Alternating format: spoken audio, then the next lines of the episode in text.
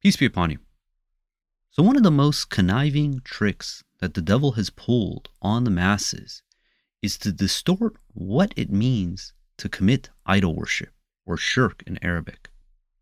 The devil has convinced the masses that idol worship is limited to bowing and prostrating to some statue, or claiming that some other entity is a god beside God, that anything short of that they consider not to be idol worship. But what we find in the Quran is that idol worship is a lot more subtle than what it's made out to be. And there's one verse that pretty much encompasses all the different forms of idol worship. And this verse is Surah three, verse sixty-four. And it specifies three different forms of idol worship. It reads, "Say, O followers of the scripture, let us come to a logical agreement between us and you, that we shall not worship except God, that we never associate anything with him, nor take others as lords beside God. If they turn away, say, bear witness that we are submitters."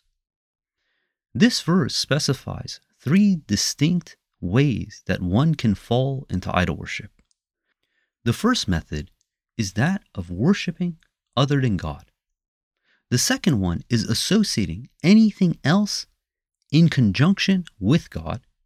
And the third is setting up lords besides God. And if we fall into any of these three, then we may be committing idol worship. And God says that this is the one unforgivable sin if maintained until death. And if people don't identify when they fall into idol worship, then therefore they will never repent and reform. And because of that, all their good deeds may be nullified. So God willing, in this episode, we're going to look at these three forms and try to understand them in more in depth to make sure that we are not committing idol worship in our lives, in which case, again, all our good deeds will be nullified. So the first form is that we do not worship other than God. The Quran specifies different idols that people can have. And most people, when you think about idols, they think again about these deities. Uh, you know, the people of Abraham worshiping statues, uh, the people who are worshiping Jesus. But God tells us that idols are a lot more subtle than that. So for instance, it talks about children as idols. In Surah seven, verse one ninety, it talks about the individuals, the couples, they, they implore God for a good child. And it reads, "But when he gives them a good baby, they turn his gift into an idol that rivals him. God be exalted far above any partnership." So this shows, I mean, obviously, someone is not bowing and prostrating to their uh, baby. You know, they're not setting up a shrine for their baby. So this shows that idol worship, setting up a rival, uh, an idol next to God, again, is something more subtle. Other examples of idols specified in the Quran is that of jinns. So in Surah six, verse one hundred, it reads, "Yet they set up beside God idols from among the jinns, though he is the one who created them. They even attribute to him sons and daughters without any knowledge. Be he glorified, he is the Most High, far above their claims." We see in another example that the idols that many people implore upon are creatures just like us. It says, "The idols you invoke beside God are creatures like you. Go ahead and call upon them. Let them respond to you if you are right." And this was Surah seven, verse one ninety-four. We see that if someone thinks that they can have an intercessor between them and God, that this too is another form of idol worship. This is in Surah ten, verse eighteen. It reads, "They worship beside God idols that possess no power to harm them or benefit them. And they say, these are our intercessors at God. Say, are you informing God of something he does not know in the heavens and the earth? Be he glorified. He is the Most High, far above needing partners." God tells us in the Quran that some people have worshipped the devil. And you might say that, okay, yeah, there's some Satanists who are physically worshipping the devil. But again, there's a more subtlety to this. Because if we accept the devil's testimony over what God is telling us in the Quran, then we're setting up the devil as a god beside God. And if you read uh, Surah thirty-six, verse sixty, it says, "Did I not covenant with you, O children of Adam, that you shall not worship the devil, that he is your most ardent enemy?" In chapter eighteen of the Quran, God describes individuals who've taken their property as an idol. Again, I don't think these people are bowing and prostrating to their property, right? Their livelihood. Uh, we see that people have taken provisions as their idol. And this is in Surah sixty-eight, verse seventeen through thirty-two, where people thought that the provisions they had was going to guarantee their success. We see that some people have taken the uh, prophets, messengers, and saints as idols. And this is a very common. You see it in Surah three, verse seventy-nine. It says, never would a human being whom God blessed with scripture and the prophet say to the people, idolize me beside God. Instead, he would say, devote yourselves absolutely to your Lord alone, according to the scripture you preach and the teachings you learn. Another example, a common example of an idol is our ego, right? Our, our personal opinion. In Surah twenty-five, verse forty-three, it reads, it says, have you seen the one whose God is his own ego? Will you be his advocate? In chapter uh, six, verse nineteen, it tells us if we uphold laws other than God's revelations, then we're setting up other entities as gods beside God. And this is also echoed in uh, Surah nine, verse thirty-one, where it says, they have set up their religious leaders and scholars as lords instead of God. Others defied the Messiah, son of Mary. They were all commanded to worship only one God. There is no God except he, be he glorified, high above having any partners. And another example is we see sectarianism. Now, this is a strange one. If we, in essence, are saying that, hey, look, I am a, a believer. Anyone who believes other than me is no longer a believer. God actually calls this a form of idol worship. In Surah thirty, verse thirty-one, it says, you shall submit to him, reverence him, observe the contact prayers, salat, and whatever you do, do not fall into idol worship, like those who divided their religion into sects, each party rejoicing with what they have. And these are some of the examples that God put in the Quran for us to understand that idol worship is not limited, again, to bowing and prostrating to someone that we claim is a deity. Idol worship is designated by how we treat this other entity. And God tells us in the Quran, in Surah fifty-one, verse fifty-six, it says, I did not create the jinns and the humans except to worship me alone. So let's understand, what does it mean to worship God or other than God? The Arabic word typically translated as worship in the Quran is abad, which means not only to worship, but also to serve, as in a master-slave relationship. So if we consider anyone other than God as our master, or think we're a slave of anyone other than God, then we would be falling into worshiping other than God. But there's another subtlety here. Usually when you think of a master-slave relationship, you think of compulsion. But what God tells us in the Quran is that this has to be done out of true conviction voluntarily. For this relationship to be true, it needs to be voluntary and not via compulsion. If we consider the expression in the Quran to obey God, the expression is atayu Allah. The word atayu means to consent, to do so voluntarily. Therefore, this would be voluntary obedience and not forced obedience if we want to say that we worship God alone. In Surah three, verse thirty-two, it reads, proclaim, you shall obey God, atayu Allah, and the messenger. If they turn away, God does not love the disbelievers. So if we want to be worshiping God, we have to obey God, and we have to do this voluntarily. And we do this out of sincere love of God. Meaning, as a believer, if we genuinely worship God alone, not only do we obey him over any other entity, not only do we serve him over any other entity, but we love God more than we love any other entity. In Surah two, verse one sixty-five, it says, yet some people set up idols to rival God and love them as if they are God. Those who believe love God the most. Meaning that if we want to be genuine worshipers of God alone, we must love God more than any other entity. And this is the reason that many people, they end up setting up idols that rival God. When they love their children more than they love God, when they serve their job more than they serve God, when they obey others over the commandments of God, in each of these forms, they're setting up these other entity as a God beside God. Our number one priority must be God alone. If we give priority over any other entity, over our worship and love of God, then we're setting up that other entity as a god beside God. And what's a mechanism that we can utilize to determine if we're doing this? I mean, obviously, giving priority, uh, uh, obeying, these are more uh, objective. But how do we know we love God the most?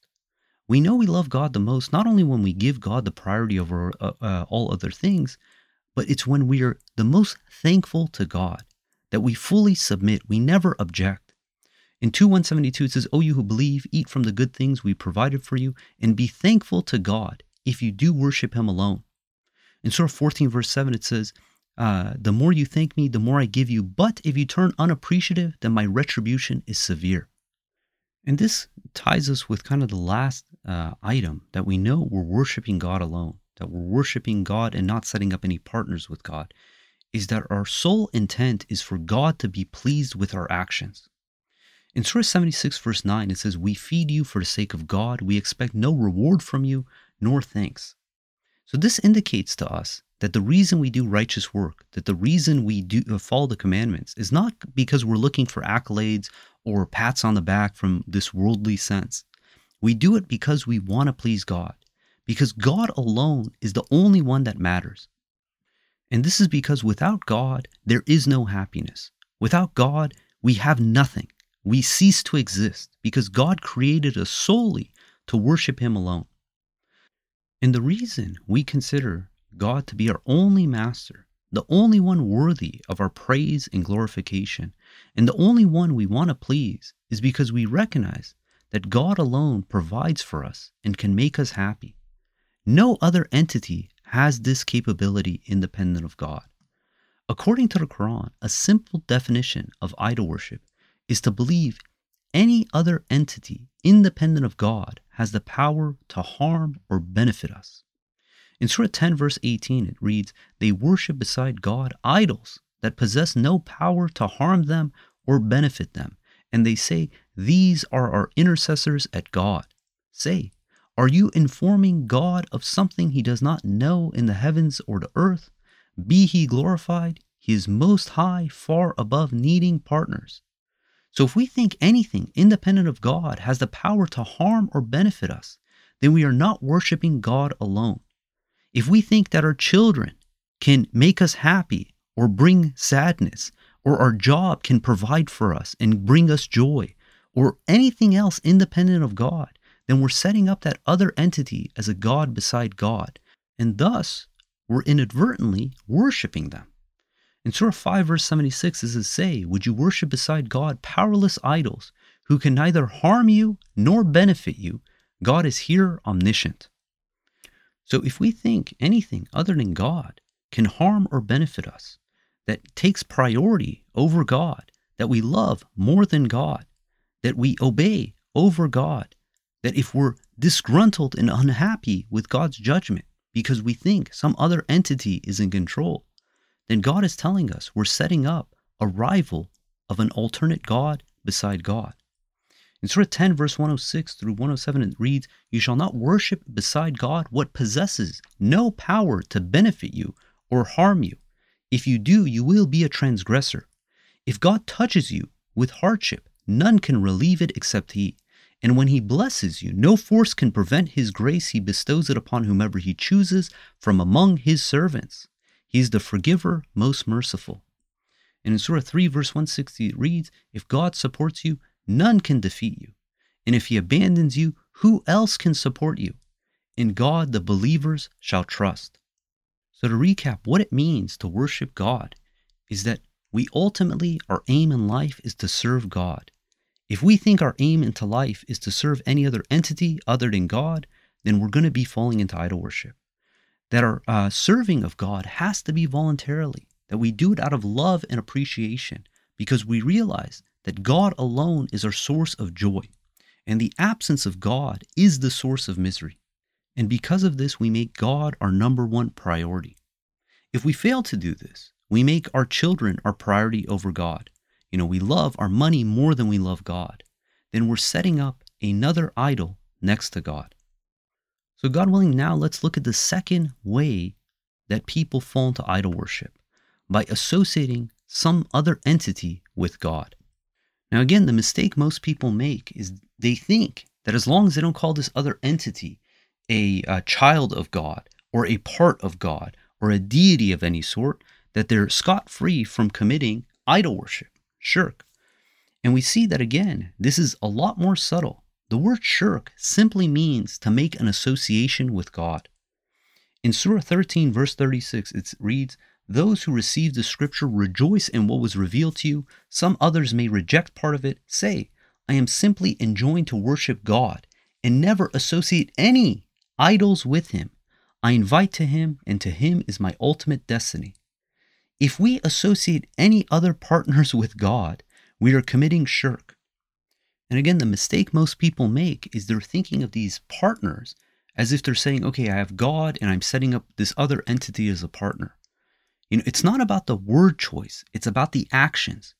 If we are making this perpetual association with any other entity in conjunction with God, then we're committing shirk. In Surah four, verse thirty-six says, "You shall worship God alone. Do not associate anything with him." And this has no bearing if we say that this other entity is the slave of God, is the servant of God, is some uh, uh, creature that has no power independent of God. If we have to perpetually make this association with God and some other entity, then we're falling into shirk. This principle is not confined to other deities. It pertains to any possible partners that can be associated with God. Again, even if we claim that this other entity is subservient to God or merely a servant of God, it can still lead to an association. Many instances of historical idol worship demonstrate this pattern. This is why the Quran observes a significant portion of those who profess belief in God unknowingly engaging in idol worship. In Surah twelve, verse one oh six says, "The majority of those who believe in God do not do so without committing idol worship." And this is the reason that on the day of resurrection, the idol worshippers are going to deny that they were ever idol worshippers. It reads in Surah six, verse twenty-two, it says, "On the day when we summon them all, we will ask the idol worshippers, 'Where are the idols you set up?' Their disastrous response will be, 'By God our Lord, we never were idol worshippers.'" Meaning that they're completely oblivious that they're worshiping idols. This is the tactic of the devil. He wants to obfuscate what idol worship is so people do not realize that they've fallen neck deep into it. The Quran provides numerous examples of what constitutes to associate something with God. For example, if we uphold a command contrary to what God tells us in his revelations, then we're setting up that other source as an idol next to God. We're setting up partners next to God. It reads in Surah six, verse one twenty-one. It says, "Do not eat from that upon which the name of God has not been mentioned, for it is an abomination." And it continues, says, "The devils inspire their allies to argue with you. If you obey them, you will be idol worshippers." Meaning that if God gives you a clear-cut commandment in the Quran to do X, and some other entity is telling you to do Y, and you choose to uphold that other entity, you've just set up an idol next to God. You've committed idol worship. And this is the reason that the Hadith, all these uh, stipulations that are put in there, these religious laws, the second someone upholds those other than the revelations of God in the Quran, they're setting up a partner next to God. This is because God's revelations reign supreme. In Surah six, verse nineteen, it says, "Say, whose testimony is the greatest? Say, God's. He is the witness between me and you that this Quran has been inspired to me to preach it to you and whomever it reaches. Indeed, you bear witness that there are other gods beside God. Say, I do not testify as you do. There is only one God, and I disown your idolatry." God is giving us his testimony in this Quran. Now, hundreds of years later, you have people like Bukhari, Muslim, Abu Dawood saying, "Hey, I have testimonies from witnesses that the revelation is X, Y, and Z that contradicts the Quran." God is telling you, if you uphold those other sources, those other testimonies over the testimony of God in the Quran, then you'd be setting up idols to rival God. And this Quran is the one definitive book that we can say definitely came from the Prophet. Everything else is pure conjecture. And if God tells us in the Quran that his testimony is the greatest, and we choose to uphold the testimony of some other people that contradicts God's words, then we're setting that other entity as a god beside God. Other examples that God cites for us to identify, you know, that we don't fall into idol worship, is if we set up provisions for some other entity beside God. In Surah six, verse one thirty-six says, they even set aside a share of God's provisions of crops and livestock, say, this share belongs to God according to their claims, and this share belongs to our idols. However, what was set aside for their idols never reached God, while the share they set aside for God invariably went to their idols. Miserable indeed is their judgment. This is because our commitment to God is indivisible. We have to be one hundred percent committed to God. If we say, okay, I'm going to give ninety percent to, to God, ten percent to these other entities, as far as our worship, as far as our devotion, then it all goes to our idols and our all our good deeds are nullified. And the way we know if we're content with God alone is that we should be absolutely satisfied with the mention of God alone. In Surah thirty-nine, verse forty-five says, when God alone is mentioned, the hearts of those who do not believe in the hereafter shrink with aversion. But when others are mentioned beside him, they become satisfied. Now notice, this doesn't say, you know, worship beside him, strictly mentioned, meaning that if we're only satisfied when the name of some human being or some saint or some other entity is mentioned in conjunction with God's name, then it shows that we're setting up a partner with God, even if we say that this other entity is the slave of God. In Surah seventy-two, verse eighteen and nineteen, it says, the places of worship belong to God. Do not call upon anyone else beside God. When God's servant advocated him alone, almost all of them band together to oppose him. Say, I call only to my Lord. I never set up any idols beside him. Someone who's devoted to God alone, who doesn't set up partners next to God, only calls upon God in the places of worship, in his supplications, in his imploring. Now, if you go to any traditional masjid, right, not only do they add the prophet's name in the, the uh, adhan, the call to prayer, in their tashahud, they say, Salam alayka ayyuhan an-nabi, that they're calling to the prophet as if he's standing there listening to them. Again, they're calling other than God.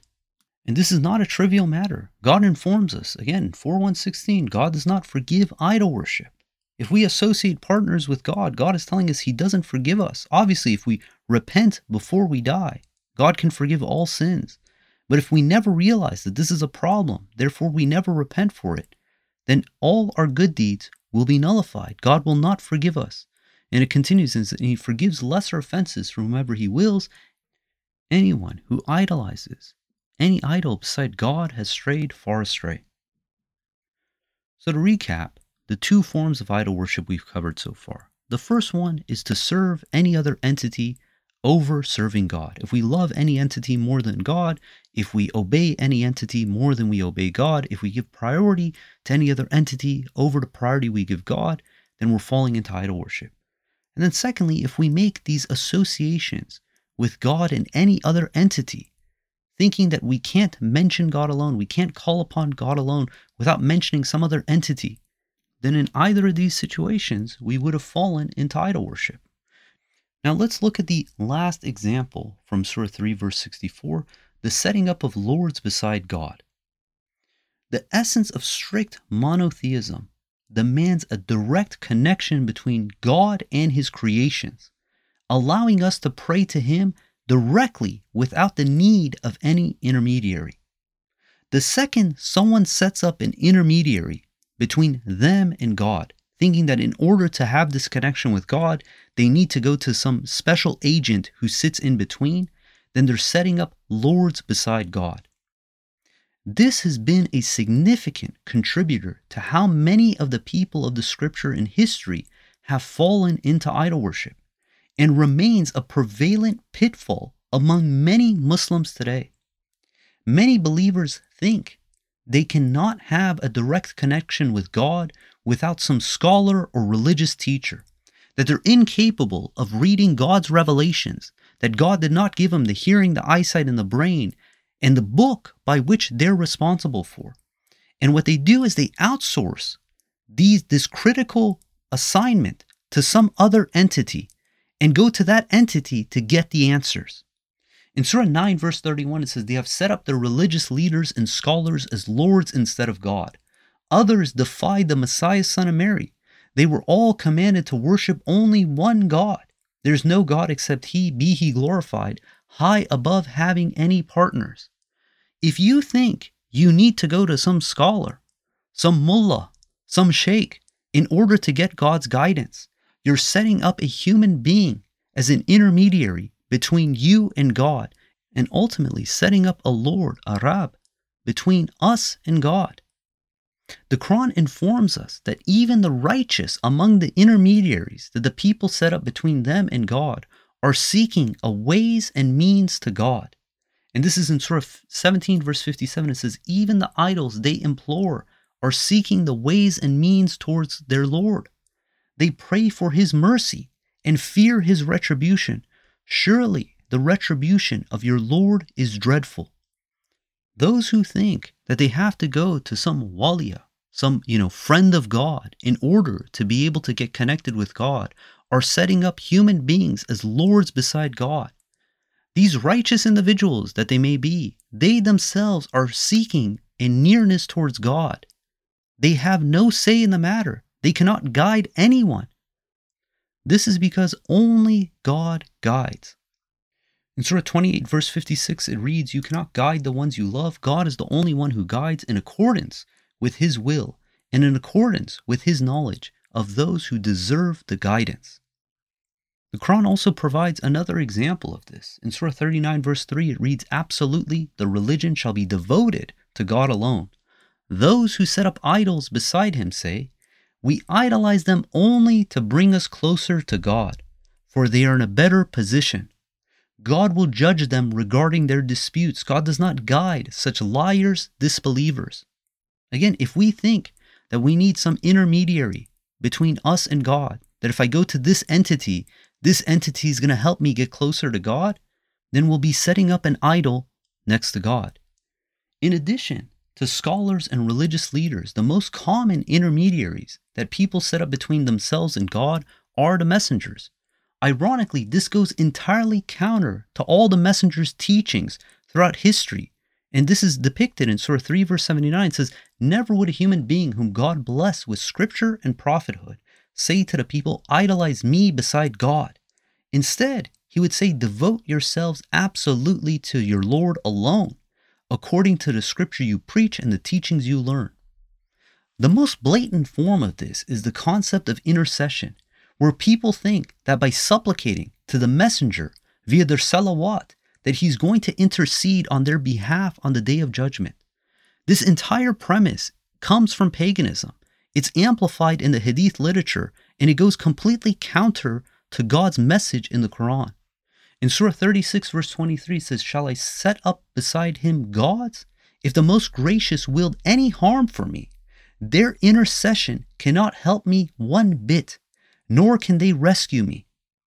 The prophets and messengers were incapable of interceding on behalf of their loved ones.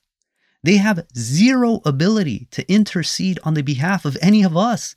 They don't even know we exist. To think that they're going to come in and say, yes, this person belongs as part of my ummah, and they're going to defy God's commandment is absolutely comical. This would imply that the messenger is more gracious than God. God is the only one who determines who goes to heaven and hell, and God's commands will never be changed. To think that someone is going to go and negotiate with God, as is depicted in the previous scriptures, is comical. This concept does not exist in the Quran. God reigns supreme, and no one, no one can change His decision. Meaning that if God decides someone is going to heaven or hell, there's no intercession from any other entity that is going to impact that decision. That decision rests solely with God. And to think otherwise is setting up some Lord beside God. In Surah two, verse forty-eight, it reads, beware of the day when no soul can avail another soul. No intercession will be accepted. No ransom can be paid, nor can anyone be helped. The absurdity of thinking that any person will intercede on one's behalf on the day of resurrection is to think, firstly, that this other entity knows better than God regarding the righteousness of that person's soul, and that they deserve redemption if God chose not to give it to them. Two, it makes this other entity appear as if they're more merciful than God. God is the most merciful. God is the most gracious.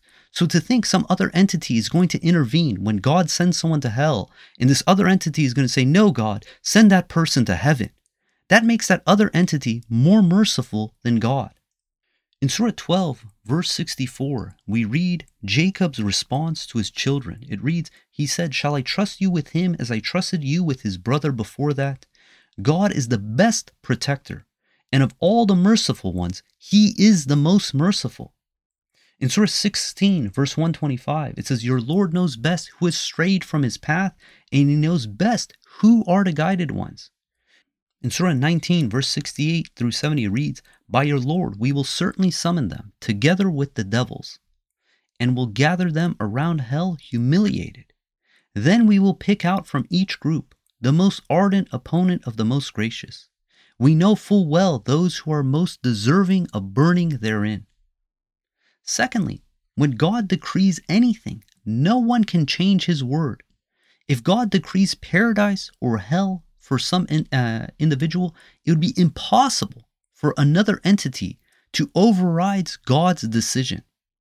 In Surah eighteen, verse twenty-seven, it says, you shall recite what is revealed to you of your Lord's scripture, and you shall not find any other source beside it.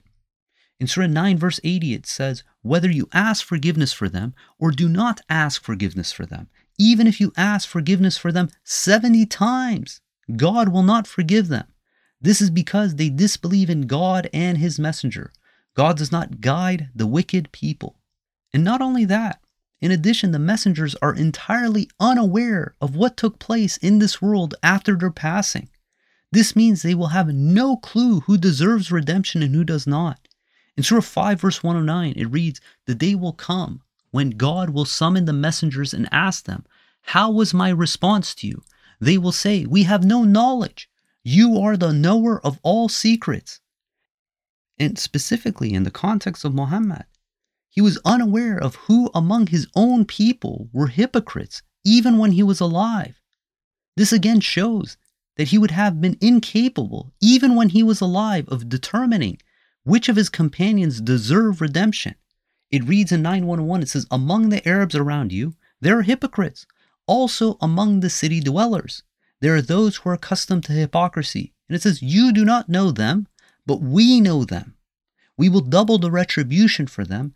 Then they end up committed to a terrible retribution. The takeaway is that if we want to worship God alone, to not set up any partners with God, and to not set up lords beside God, the concept of thinking anyone will intercede on anyone else's behalf on the day of resurrection needs to be absolutely abandoned. In Surah ten, verse eighteen, it reads again, they worship beside God idols that possess no power to harm them or benefit them.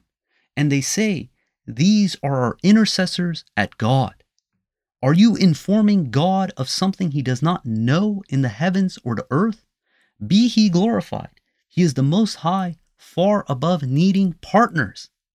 And this encompasses it, that if we set up intercessors at God, it means that not only are we worshiping other than God, but we're setting up this other entity that we are claiming has power independent of God, because that is what intercession is.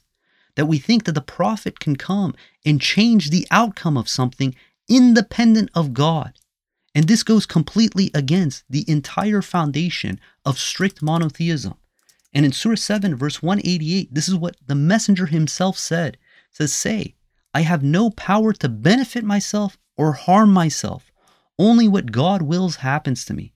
If I knew the future, I would have increased my wealth and no harm would have afflicted me. I am no more than a warner and a bearer of good news for those who believe. So if you want to follow what the messenger said, this is the best hadith right here. He has no power to benefit himself or harm himself, let alone to be able to benefit or harm any other entity. And he doesn't know the future.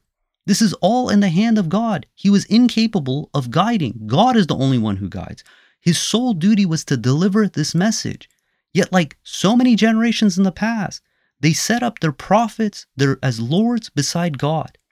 And we can say definitively that the prophet did not come, destroy Alat, Al-Uzza, Manat, all these idols, and say, hey, you know what, guys? Why don't you start declaring my name in the masjid? Why don't you start calling upon me in your salat? Why don't you start including me in your shahada? And oh, by the way, why don't you supplicate to me so I can intercede on your behalf on the day of judgment? And this goes one hundred percent against the verses of God in the Quran. But ironically, this is the kind of stuff you he- read in the hadith, which isn't a surprise because this is a, a source that is inspired by Satan to do command the complete opposite of what God commands in the Quran. So as idol worship is the only unforgivable sin, if maintained until death, it is absolutely critical that we assess ourselves and make sure we are not committing any of these three offenses, that we don't worship other than God, that we don't associate anything with God, and we don't set up lords between us and God. That if we can refrain from those three things, then by God's leave, we might be able to be redeemed back to God's kingdom. In Surah three, verse sixty-four, again, it says, say, O followers of Scripture, let us come to a logical agreement between us and you, that we shall not worship except God, that we never associate anything with Him, nor take others as lords beside God.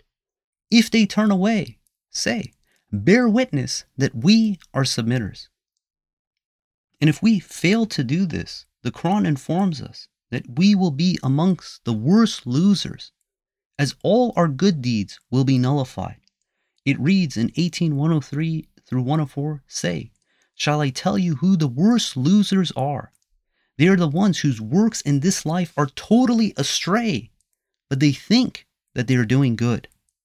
Let's not deceive ourselves. Let's be honest with ourselves. Let's devote our religion to strict monotheism. Let's remove any aspects of idol worship, that God willing, we may be redeemed.